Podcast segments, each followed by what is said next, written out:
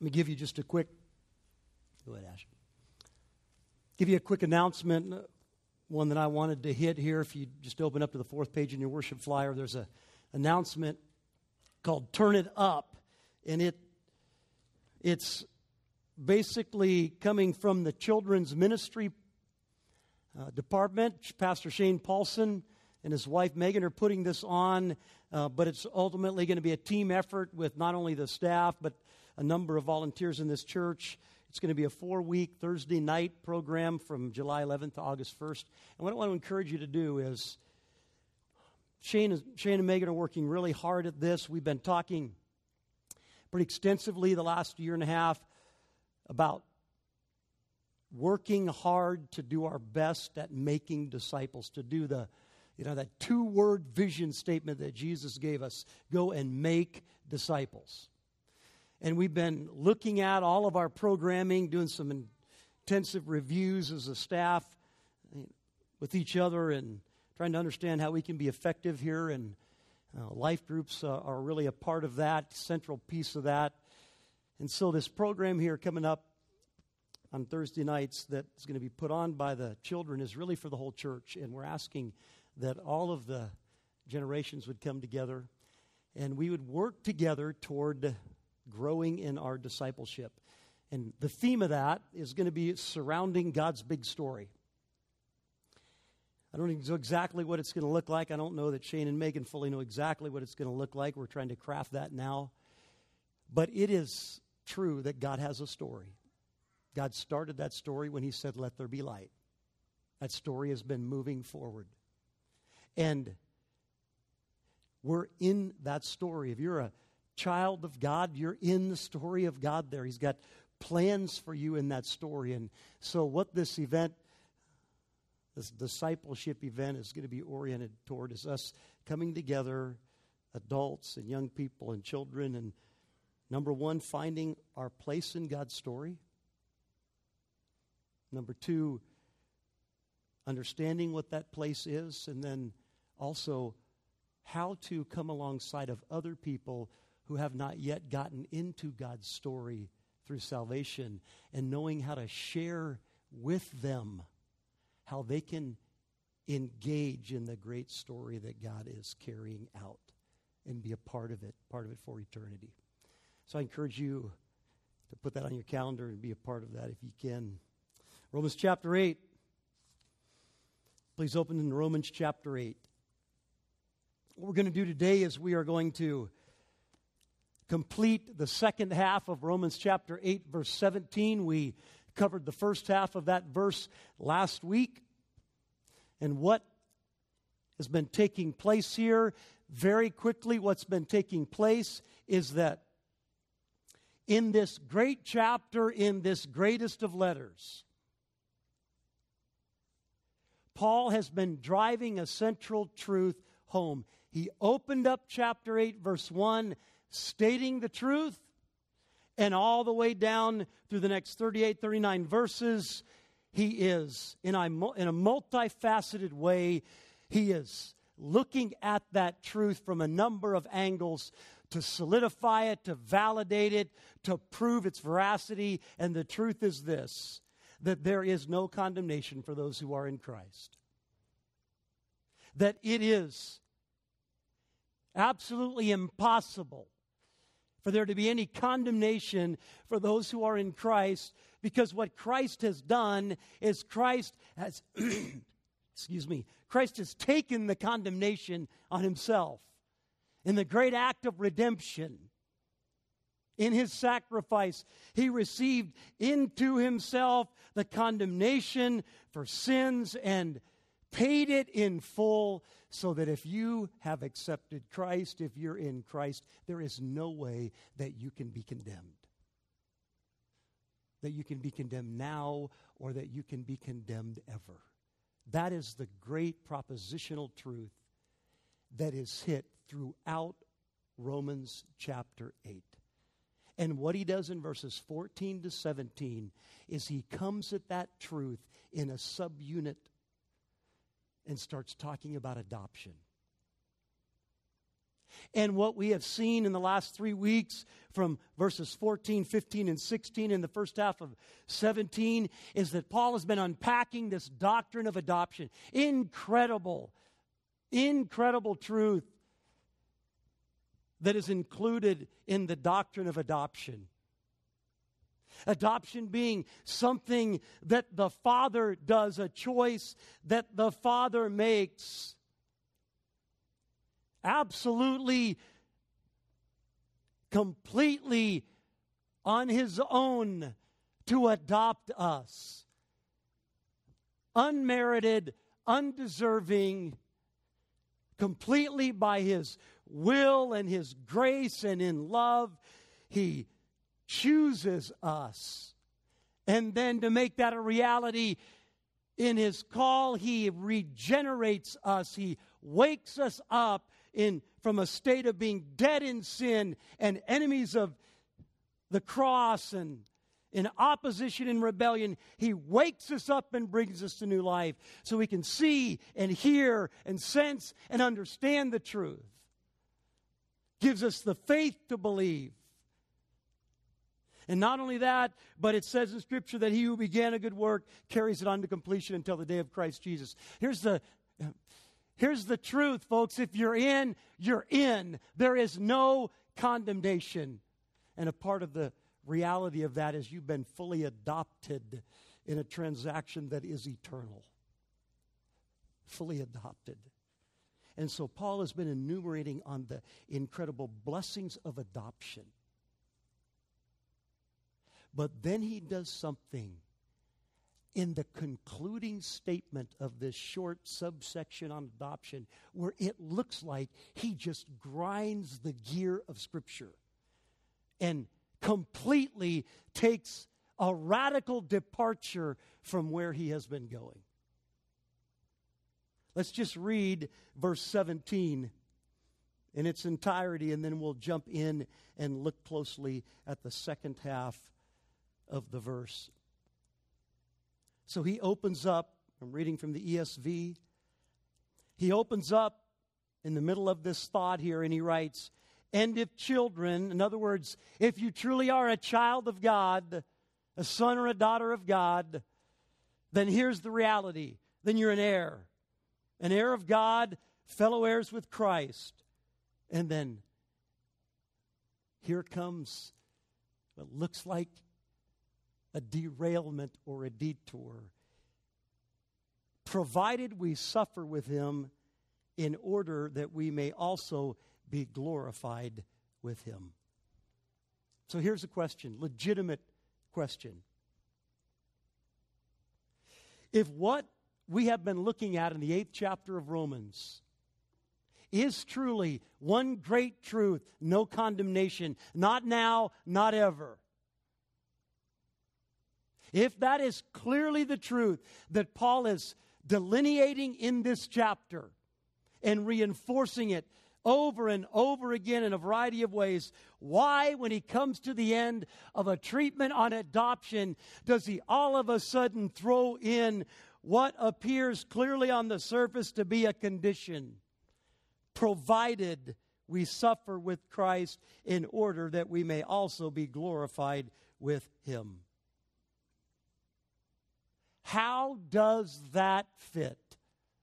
Not only how does it fit here with this treatment on adoption, but why in the world, if he's trying to drive home the security of the believer in Romans chapter 8, is he saying, well, that's true. you you get this inheritance, all yours in Christ, provided that you do this. Let me say that even stronger, hopefully clearer. Let's say you're a mature believer, been a Christian for a while. You are talking to someone that's relatively young in the faith, and they are struggling. They're getting hit with some hard times, and they are struggling and they're questioning. Why is this happening? Where is God in this? Why is He allowing this to happen to me? Or maybe I'm not even really saved. I didn't think this was a part.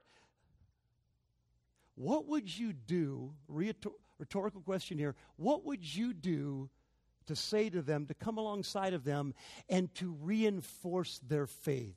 How would you try to build them up in their faith so that the doubts of the enemy were defeated? You're convinced they're a believer. You were there on their conversion. You have known them. You know they're sincere in heart. It seemed to be like a radical transformation. What would you say to them in order to defeat doubt and establish them in the truth? Would you do this?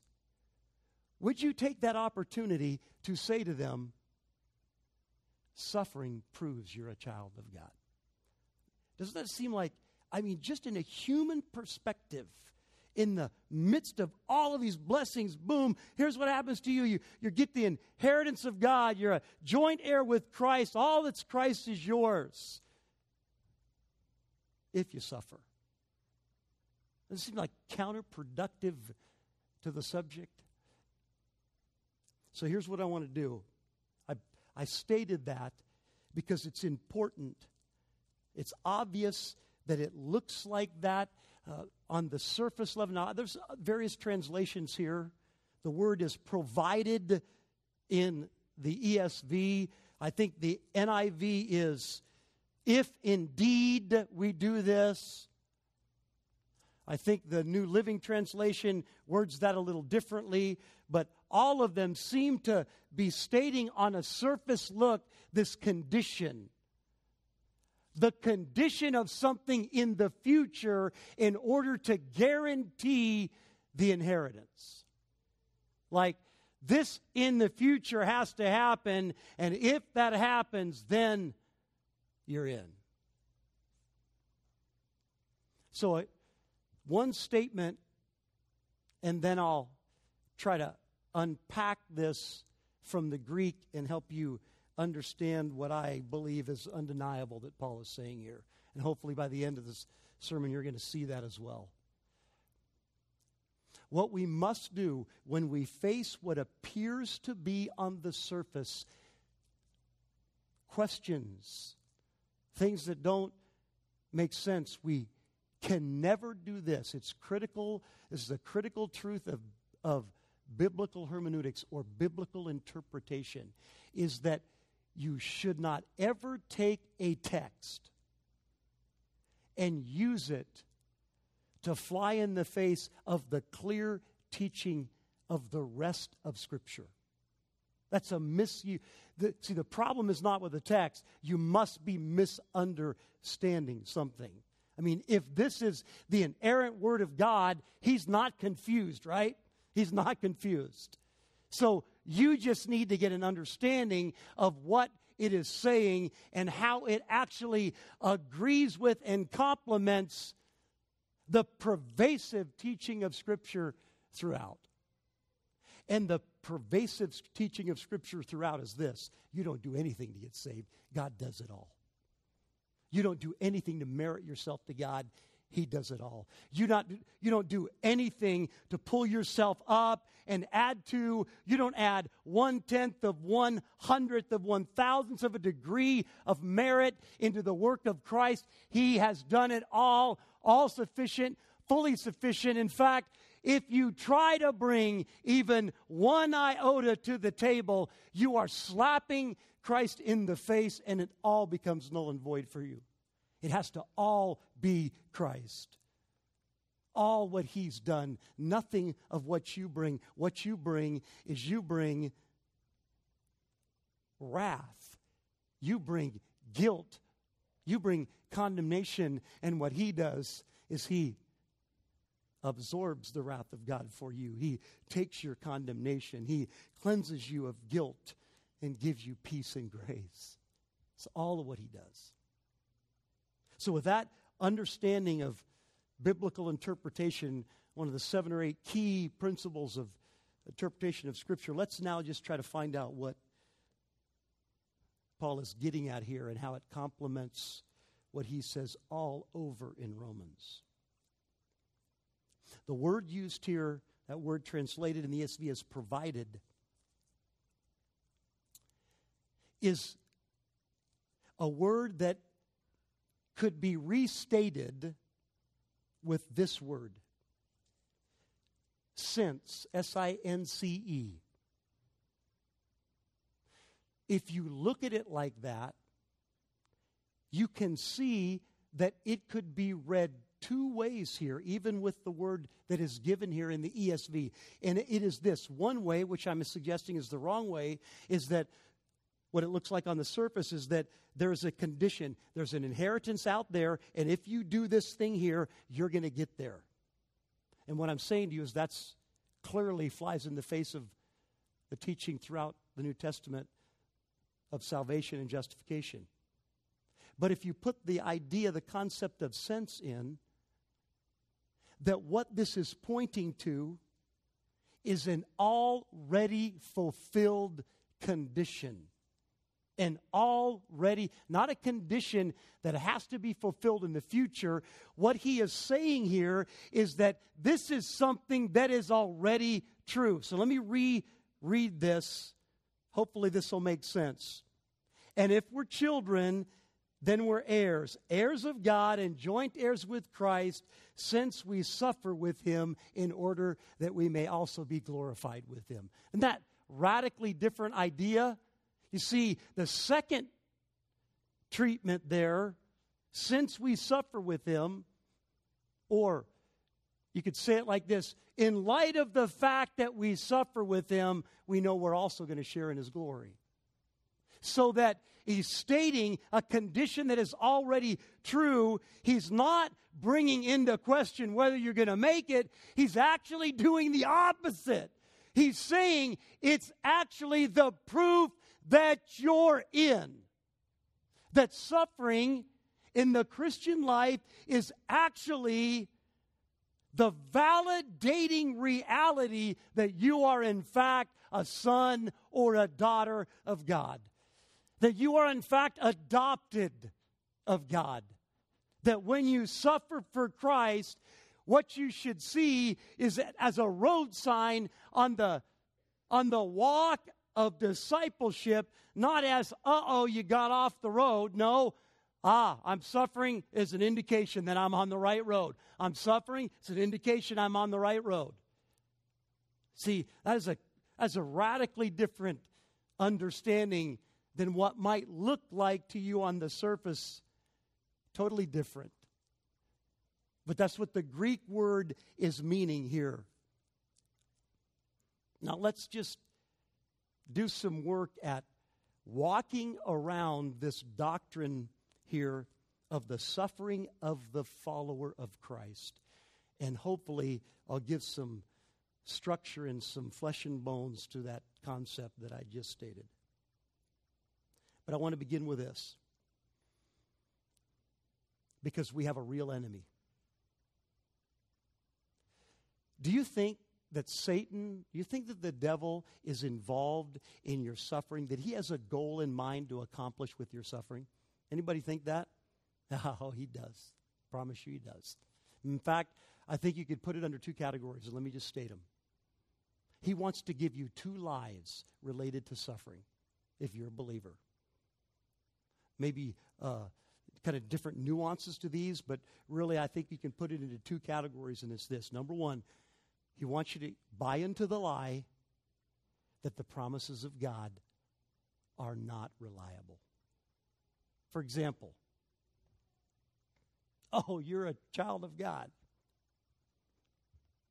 Oh, you're the you're one of those that all of these unbelievable promises of God has been made to you. I mean, just stick right with the text. All that Paul has been saying here in Romans chapter 8, or even specifically about adoption in Romans 8, 14, 15, 16, and the first half of 17. Oh, that's you? So why are you suffering? Why are you suffering? Promises of God aren't reliable. Can't you see that's all bunk? Can't you see that God is not really involved and powerful and active and caring about you, if He's letting you walk through that, He doesn't care. Those promises are not unmovable, they're a sham. That's one lie. Here's the other lie. Oh, you're a child, you're a son or daughter of God. Okay. Really?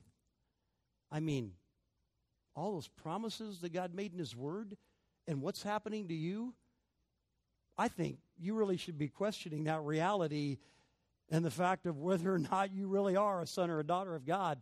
Because as I'm looking at the promises and I'm looking at you, I see a wide divergence here. And I think the conclusion is you are not a son or a daughter of God. You see, that's the two lines of deception either the promises of God or not are not true, or number two, you're not in the promises. Either the promises of God are not true or you're not in them.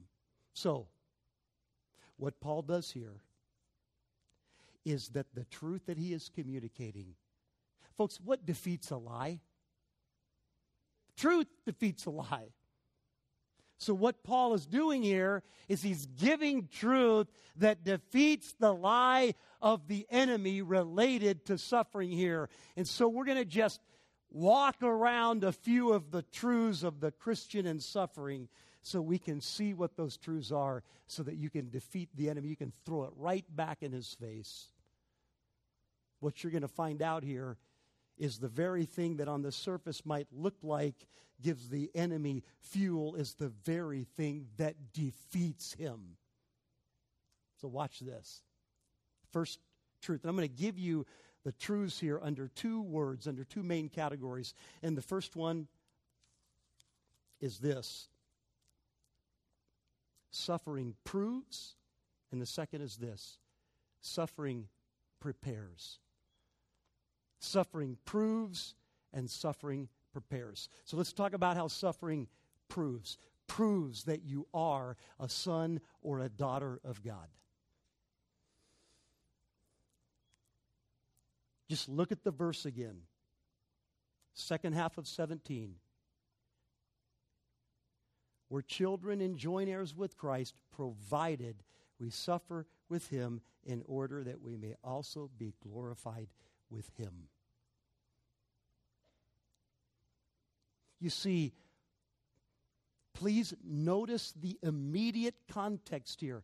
He has just identified the believer's joint heirship with Jesus, right? And if children, then heirs, heirs of God, and fellow heirs with Christ, provided we suffer with him in order that we may also be glorified with him. The immediate context is that we are joint heirs with Jesus. So watch how instead of contradicting now, this proves what he's been trying to establish throughout Romans chapter 8. And we can prove that by this. What kind of a life did Jesus have right here? Did Jesus have one of those lives that everything was handed to him on a red carpet? Was he spoon fed with silver and gold? Did he have the a life of sunny days and no storms and easy times? No, oh, my word. Jesus is the great sufferer. Let me just give you a couple statements from Scripture. He is the man of sorrow and acquainted with grief. Jesus Christ is the one who was rejected and the one who was abandoned by his friends and the one who was misunderstood and falsely accused, the one who was hated by the world. he was a man of sorrows and acquainted with grief. And what does it mean to be united with Christ? It means that we're joint heirs. It means that we get what He gets. It means that His kind of a life is our kind of a life. So just put the connection there. If that's who Jesus was, and you're now a son or a daughter of God, adopted by God and made a joint heir, then your life is going to look like Jesus' life and that includes his suffering. Do you see how what looked like a contradiction is now becoming an actual validation of the truth that Paul has been hammering at all throughout Romans chapter 8? This isn't saying, look, you have to do this to get there. This is saying if this is happening to you, it's the proof that you are, in fact, stepping in the footsteps of Jesus Christ because since you suffer with Him, you can know, based upon that reality, that you're also going to be glorified. It's a road sign. It's a proof. It's a validation that you are, in fact, a son or a daughter of God. Because when you suffer for Christ, then the undeniable witness is proclaimed there's a son, there's a daughter. You see, it's actually proof, not conflict to the rest of the teaching of Scripture. It just so validates and backs up what Paul has been saying everywhere, and it so perfectly fits with the theme of the eighth chapter of Romans. Now we can understand why Paul, in the midst of a discussion of adoption, would come to the end of that subsection of no condemnation in Romans 8, and he would throw in this idea of suffering. It wasn't to confuse us, it wasn't to disagree with everything that he has said, it was actually to drive one of the strongest nails home nails of truth home that says this if you are suffering for Christ, it is the proof positive that you are, in fact, a son or a daughter of God. Therefore, it's just an ongoing ev- validation of the truth of Romans 8 1. No condemnation. Not now, not ever. And every time you suffer, just look at it from the eyes of heaven instead of from the eyes of earth. And don't see it as a sign that you've gotten off the path of a son or a daughter. Look at it as a sign that, oh, I must be walking the right path because here's what I know Jesus walked this path. And if I'm walking it, it must be I'm going the right way because what it means to be a Christian is to be a follower of Christ. What it means to be united to Christ means that what happened to him happens to me. Jesus said, if anyone would come after me, he must do what? Anybody state that? Must take up his cross. Jesus was a man of suffering. You're going to have suffering. Jesus said it like this, just flat out promise. I mean, he, he promised it. He said, In this world, you're going to have trouble, but take heart. I've overcome. I've overcome. So you see, suffering, instead of contradicting what seems like flies in the face of the promises of God, it is actually confirmational to the son or the daughter, so that when the enemy comes to you and says, Ah, come on, you're a son or you're a daughter, and you're going through suffering, well, the promises of God are not real. They're not true, they're not guaranteed. Or secondly, uh, you must not be a son or a daughter. You can go to the truth, you can throw it right back in his face and say, mm, wrong interpretation, wrong interpretation. Jesus Christ is the example here. Jesus Christ was a man of sorrows, acquainted with grief. He was the greatest sufferer, ever drew breath. My suffering is actually validating that I'm following him. My suffering is actually an indication that I'm in the promises of God because he promised it. I know that I'm His because I'm suffering like He did or some form of that. So don't bring your lies and your doubt here because the truth is, it is actually confirming the reality of who I am. So, by the way, thank you for the problems because I'm just getting more convinced all the time that I'm in and that I'm secure and that it's never going to change and that God's watching over me and God's doing an incredible thing through this. Did he do an incredible thing through Jesus' life? Who, for the joy set before him, endured the cross. And what happened because of the cross? Because he became obedient to death, even death on a cross. God exalted him to the highest place and gave him the name that is above every name. You see, Jesus' path to glory was a path of what? Suffering. Your inheritance is one of glory. So your path to glory is going to be one of suffering. It proves it. It doesn't conflict with it, it proves it. Ah, that's awesome. I'm not saying the suffering is awesome. It's not. I don't like it any more than you do. But if we would take the Word of God for what it says, we would be able to come right back into the face of the enemy and resist him when he throws his lies at us and say, You're not getting me with that one. In fact, thanks for the reminder. Thanks for further solidifying the fact that I am, in fact, a son or a daughter and that my glory is coming. You see, that's resisting him. That's resisting him with the truth. And he cannot refute the truth. Just remember when Jesus went to duel with Jesus in the de- when Jesus went to duel with Satan in the desert, and every time Satan came in with the temptation, what was Jesus' immediate response? It is written. Turn these stones into bread, Jesus. Take care of yourself here. Don't rely on the Father. Kind of step outside the parameters of human power and just exercise your divinity right now and provide for yourself instead of relying upon God to do that for you. And he said, It is written. What was he doing? He knew it was a lie. He defeated it with the truth. Jesus, throw yourself down from this temple because the Word of God says that He'll send His angels to catch you. And Jesus replied by saying, It is written. You misuse that one. Here's the truth. And then another, Jesus, bow down before me. I'll give you all the kingdoms of the world. And Jesus said, Satan, it is written. Serve the Lord God and worship him only. You see, Jesus fought deception with truth. We need to fight the deception and lies of the enemy when we're in the midst of suffering. We need to fight those lies with the pervasive truth of the Word of God. And that is, if you're a believer, you're going to suffer. Now, I don't mean that you're going to be put in a concentration camp. I don't mean that you're going to have to give your life. I, some of you might. I mean, the world is going in a pretty rough direction. Some of you might, but that's not what I'm saying here.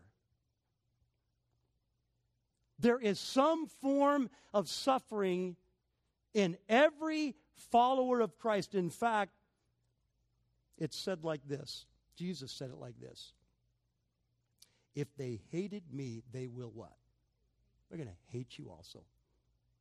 What is he saying there? He's saying your identification with me makes you hated by the world. So, just like I suffered here, you're going to suffer here. Don't take it as an indication that the Father doesn't care. I faced it worse than you did, and the Father cared for me. So, here's a good question Why did Jesus suffer? I mean, I know I've just explained a little bit of that, but just the basic question why is it that Jesus had to suffer here? Well, obviously, he had to suffer to pay the price for our sins. But I want you to think about this for a minute. Try to put this suffering of the believer in context. Jesus suffered because he was the Son of God. Just process that for a minute. Jesus suffered because he was the Son of God. That means this he was from another world. Right? This was not his home. He left heaven and came here. He's otherworldly. He is the Holy Son that came to an unholy world. And the prince of the power of the air of this world is Satan. The one that is influencing and governing the kingdoms of this world is the enemy, the evil one, the dark one. And light and darkness do not mix. Satan is not going to roll out the red carpet for the Holy Son down here in his unholy world. That doesn't make sense at all. Of course, he's going to suffer. He's an from another world. He's not of this world. He's an enemy, or this world is an enemy of his. So there's going to be always the din of battle when he's here. There's always going to be the rattling of sabers when he's here because it's an all out war. Light and darkness do not mix. And so now let's take that to you and I. That makes perfect sense with Jesus if you just take a minute and think about that. But oh, wow, that's true of us. Because we've been united to Christ, that means what is true of Christ is true of us. If we're a joint heir with Christ, that means what's true of Him is true of us, so that no longer are we of this world. You see, when we accepted Christ, we died to this world. We talked extensively about that earlier in Romans. We became a brand new creation. We now have a home in heaven. We're not citizens here anymore, we're of another world. So, in the same way that the enemy is not going to roll out the red carpet for us and make the skies blue and the sailing smooth, the reality is there's always going to be the din of battle. There's always going to be the rattling of the saber. It's a battle. He hates you. Satan hates you. He hates you because not only were you originally created in the image of God, but you've been recreated into the likeness of Christ, and Christ came and defeated him. Not only are you created in the image of Christ, but every time he sees you, he knows the reality of who you are. He knows. He throws lies at you, but he knows. He knows. And what he sees is you growing more and more into the likeness of Christ, and his hatred just seethes and it grows. And so he's out for you. But the reality is that should be a sign to us. Oh, I'm of another world. This world is not my home. There's another indication right there. When people look at you, kind of look sideways at you or whisper about you. Maybe you don't participate in some of the things they participate in, or they condemn you as you holier than thou. By the way, don't come off like that. No, don't judge anybody. Just live for the glory of God. But at times, as believers are falsely accused and they don't understand us because they are not alive, they're dead. And so there can be these murmurings or these can be false accusations or that's a part of the suffering for being a follower of Christ. And the way we should be evaluating that is by saying, oh, I'm of another world. There's the proof of it right there. There's the proof of it right there. Oh, there's a footstep of Jesus. I'm just stepping in it right now. Footstep of, oh, there's another one. Footstep of suffering. I'm stepping in it right now. Wow, thank the Lord I'm on the right path. Oh, it's not fun. Paul says, no, no, Discipline is pleasant at the time, but painful. But later on, it produces a harvest of righteousness and peace for those who've been trained by it. So here's the main point. I'll end this and go to the second one really quick. The point here is that suffering proves who you are. Really, that's what's being said here. Suffering proves the reality of who you are. It doesn't just prove it to you, that's what I've been talking about, but it also proves it to those looking from the outside in. Because here's what they know they know they can't change themselves. They try, but they fail, just like we failed. So, the testimony of a believer walking through suffering with their faith intact provides some of the greatest proofs of the fact that we're not of this world, that we're actually Christ. Just go, just go to Hebrews chapter 11. Hebrews chapter 11 proves what I'm talking about here. It is the treatment of those who have faith in God that faced the hard times. It says, they were stoned, they were sawn in two, they were tempted, they were slain with a sword. They were destitute, afflicted, tormented. They wandered in the deserts and in mountains and in holes of the ground. That was their reality. That was their common experience. But the writer of Hebrews is saying, It was showing that this world was not their home. They were looking to another inheritance that was coming. That's what he says in Hebrews 11. They were realizing this is not where they had roots. They were aliens here, sojourners on the earth. They had another reality, and that proved the fact that they were God's. So suffering proves. It proves to the individual, and it proves to those looking in as the power of God is displayed. Here's the second thing suffering prepares. And I don't have, I'm actually out of time here. I'm going to take about two or three minutes right here. But just just look at two examples of this truth here. How suffering prepares. Here's how it prepares us it prepares us by producing in us the character of Jesus Christ. Did you hear that? Suffering produces in us the character of Christ. Paul's thorn in the flesh. Do you familiar at all with that story? Paul had it, he was writing there about his incredibly great revelations, these incredible truths, revelations that God had given to him. He wrote the large portion of our New Testament, the great thinker of the Christian church, the great author of Scripture. And he had these phenomenal revelations of God and the truth and unpacked them. We're still continually studying them in the last 2,000 years, right? And Paul said, I had a thorn in the flesh that buffeted me. I suffered from it. And I besought God. I prayed to God three times, three seasons, fervently God, take this from me. And then Paul said, Then I got a clue. Then I realized the truth. And here's what he said I realized that the reason I had that was to keep me humble in the midst of my great revelations that God had given me so that I didn't become lifted up in pride. And what happens when we become lifted up in pride? What happens next? The fall. So Paul said, God was allowing the thorn in the flesh, this suffering, so that I was protected, so that I kept realizing my absolute dependency on God, because without it, it would have ruined me.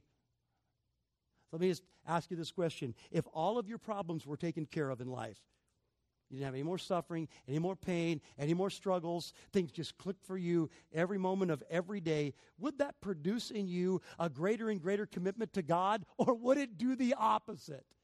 I'm telling you that majority of the time, over time, the spiritual trajectory of your life would go down because suffering produces perseverance and perseverance character. So, suffering is a tool of God to prepare us. And then look to the greatest example. I say this to you all the time.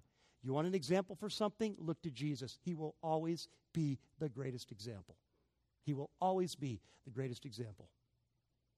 Now, try to swallow the concept of this verse. It's hard, it's sour on the tongue. Although Jesus was a son, he learned obedience through what he suffered. Hebrews chapter 5, verse 8. Does anybody in here besides me initially have a hard time getting their head around that idea that Jesus, although he was a son, he learned obedience through what he suffered? He learned obedience. So here's what the human mind normally does in that situation. When we read he learned obedience, the tendency is immediately to jump, oh, he must have been disobedient. Right? If he learned obedience, that must mean that he was disobedient. That is not what the text says. It doesn't say in Hebrews 5 8 that Jesus was disobedient. It said that he learned obedience from what he suffered. So let me just quickly state this truth and then I'll close because it should encourage you as a sufferer. The fact that Jesus learned obedience through suffering should be a beautiful, comforting truth to you because here's what it means Jesus grew. Jesus developed. Jesus fully submitted and subjected himself to the parameters of the human condition so that he had to grow. He had to grow in knowledge. You know what Jesus had to learn to do? The, the co equal, co eternal second member of the Trinity. You know what he had to learn to do? He had to learn to take a first step. I mean, the one that could span the heavens in one step throughout eternity had to, on wobbly feet, for the first time, let go of mama's hands and take that first step. He had to learn to feed himself, the one who provides food for every creature every day had to learn to feed himself. Jesus had to learn to be potty trained. I mean, let's just get right down to the bare brass tacks. He had to learn to be potty trained. Now, what does that say? Jesus grew, he developed, he became more and more the human, mature man in his development. It says at age 12 that Jesus grew in wisdom and in stature and in favor with God and man. It says he grew. So here's what that verse in Hebrews says when it says that Jesus learned obedience through what he suffered.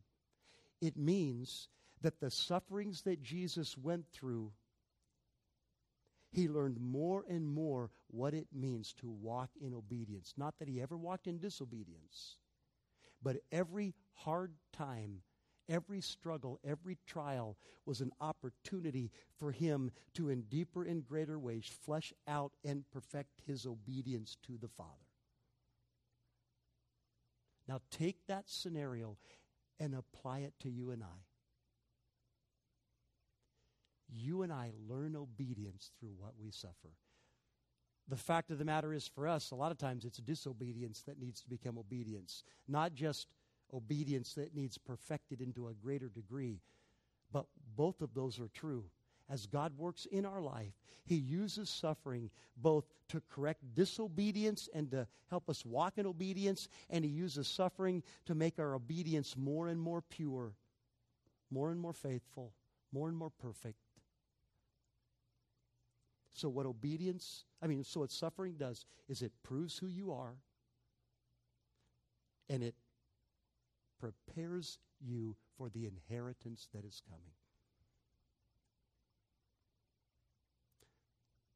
With that in view, what I'm hoping that this truth does for you, if you are suffering, is to encourage you in the midst of your struggle to say, okay, thank you, God. Thank you that that suffering is actually an indication of your love for me. And if I know that, and I look at your son, you took your son through it, you're going to take me through it. Because I'm a joint heir of him, and what's true of him is true of me. Would you please stand? We're going to sing a song of closing. Let me just pray, Father.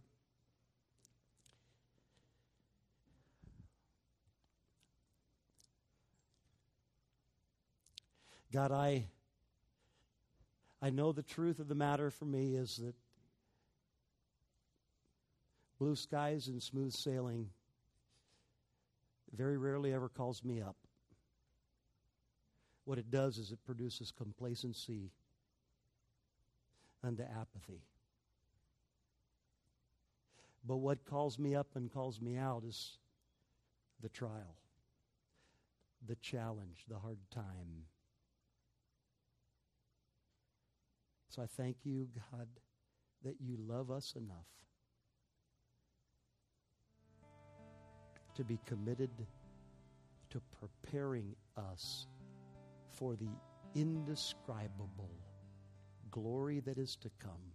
And I thank you that our trouble in the moment, I know that they're big and sometimes they loom larger and like they're insurmountable problems in front of us. But the reality of Scripture is that they are so minute and momentary compared to the glory that is coming. So I pray that you would encourage us and help us to keep the right perspective. The perspective that understands that suffering is not an indication that God's promises are false or that we're not in the promises, but in fact, they are the validation, one of the greatest proofs that God's promises are true because it's exactly what Jesus promised. He promised trouble. And they are the validation and proof that we must be a son or a daughter of God because we're following in the footsteps of the man of sorrows who is acquainted with grief, our Lord and Savior Jesus Christ. Give us the strength to be faithful and to keep looking to Christ. In Jesus' name I pray. Amen.